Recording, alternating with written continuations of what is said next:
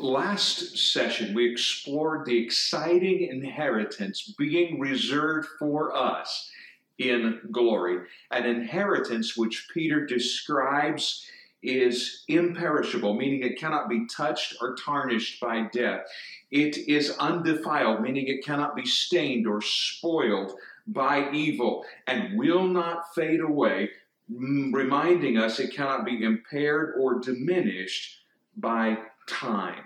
But how secure is this future inheritance? How can we be certain our inheritance is exclusively ours, specifically ours, solely ours, ours and only ours.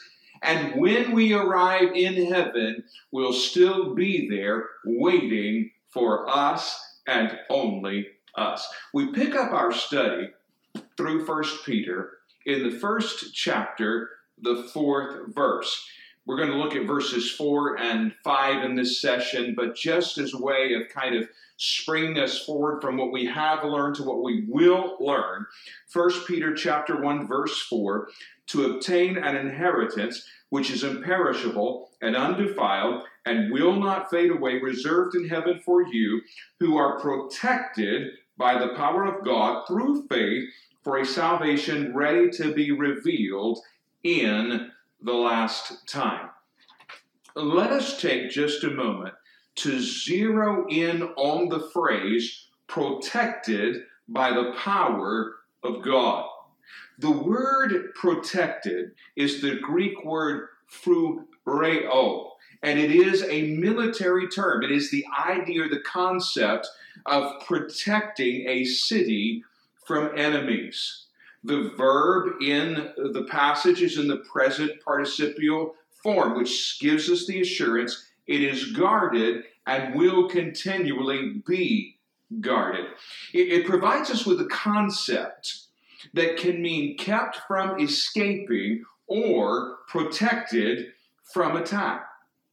Now, go back to our context. These precious saints to whom Peter was writing were experiencing hellish, heinous, horrifying persecution.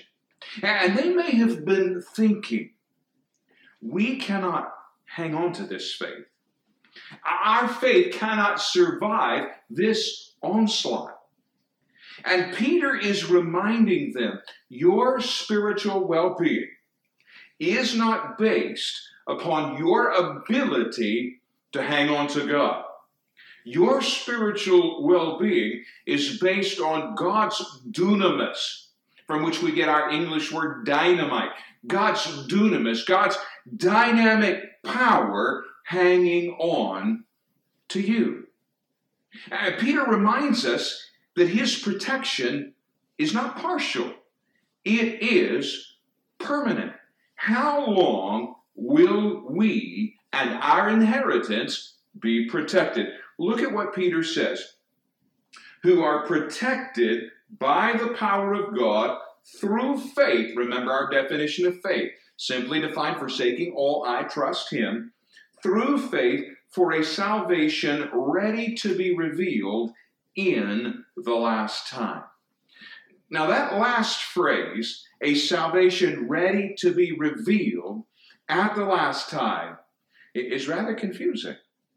Oh, wait a minute. Aren't I already saved? Then why does Peter speak of salvation as a future inheritance or a future event? He does the same thing in chapter 1 verse 9.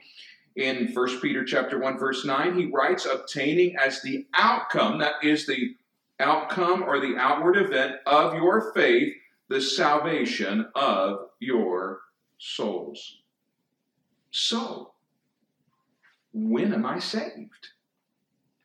There is a past aspect to our salvation, a present aspect to our salvation, and a future aspect to our salvation. The past aspect of our salvation is referred to as justification. And we'll define that word after we look at several passages of Scripture. But the past aspect of our salvation is referred to as justification. In Romans, the fifth chapter, Romans chapter 5, picking it up in verse 9, Paul writes to the church at Rome, much more than having now been justified, notice past event, having been justified by his blood, we shall be, future, saved from